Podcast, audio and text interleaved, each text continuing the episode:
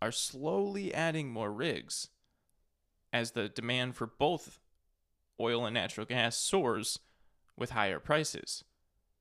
However, even though they're adding just a slow drip of more rigs, on the whole, as reported by Baker Hughes Company, most of the firms are instead of using the ca- extra cash from the high prices of oil and natural gas to add more rigs fast, are instead putting that money back to shareholders in both stock buybacks and dividends.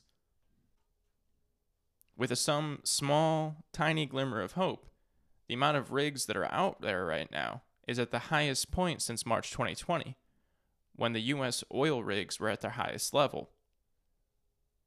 That was actually the peak of our gas and oil natural gas production before the huge dropout, if you see it on charts, that happened with lockdowns. Baker Hughes also said that the total rig count is up 243, or 57% over the same time of last year. However, it takes a long time for rigs to get up, long time for them to be profitable, and it's a daisy chain. You pull it out of the ground, it has to get refined, let alone transported. All of those things take energy, which means it takes cost, and they're at the whims of the current market price for gasoline, for example.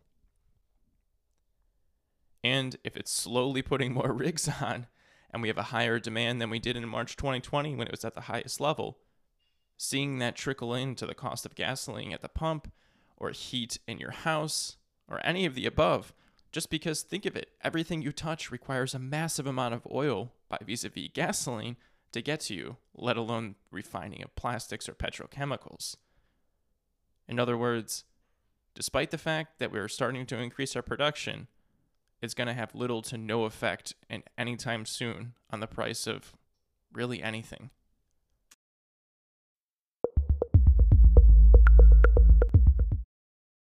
Thank you for listening.